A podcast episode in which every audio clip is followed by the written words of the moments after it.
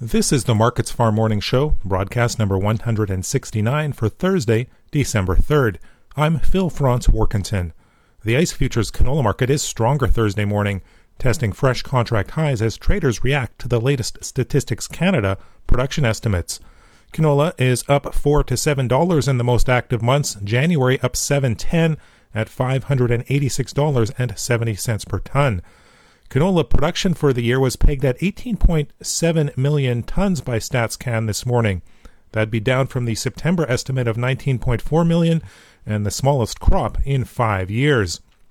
Gains in Chicago soybeans and soy oil also provided spillover support.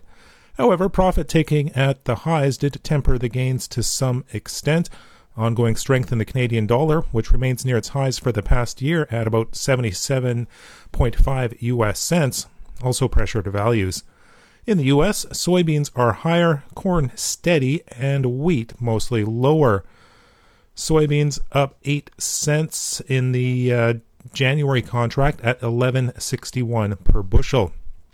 Chart-based buying was uh, a feature as early losses, uh, as recent losses were deemed overdone, and the market managed to see a bit of a correction. Ideas that rains hitting parts of Brazil and Argentina may miss some of the driest soybean growing regions were also supportive. Weekly U.S. soybean export sales of 406,000 tons came in at the lower end of trade expectations, and that did temper the upside. Corn, it's uh, did find some spillover support from soybeans, but uh, losses in wheat weighed on the other side. Talk that China is in the market buying more U.S. corn uh, did underpin values, but uh, prices are unchanged in early activity, March steady at 423 and three quarters.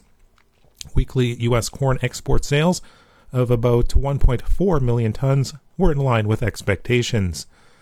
Wheat futures are lower across the board. Chicago down four cents, uh, down seven cents in the March contract at 581 per bushel. Kansas City down six cents in the March contract at 547 per bushel and Minneapolis spring wheat down a penny in March at 5.55 per bushel. Canada's wheat crop was pegged at 35.2 million tons by StatsCan this morning. That was up by about a million tons from the September estimate and well above the 32.7 million tons grown last year. Weekly U.S. wheat export sales of about 450,000 tons were in line with expectations. That's a look at the ICE futures and U.S. markets for Thursday, December 3rd. In Winnipeg, for Markets Farm, I'm Phil Franz Warkentin.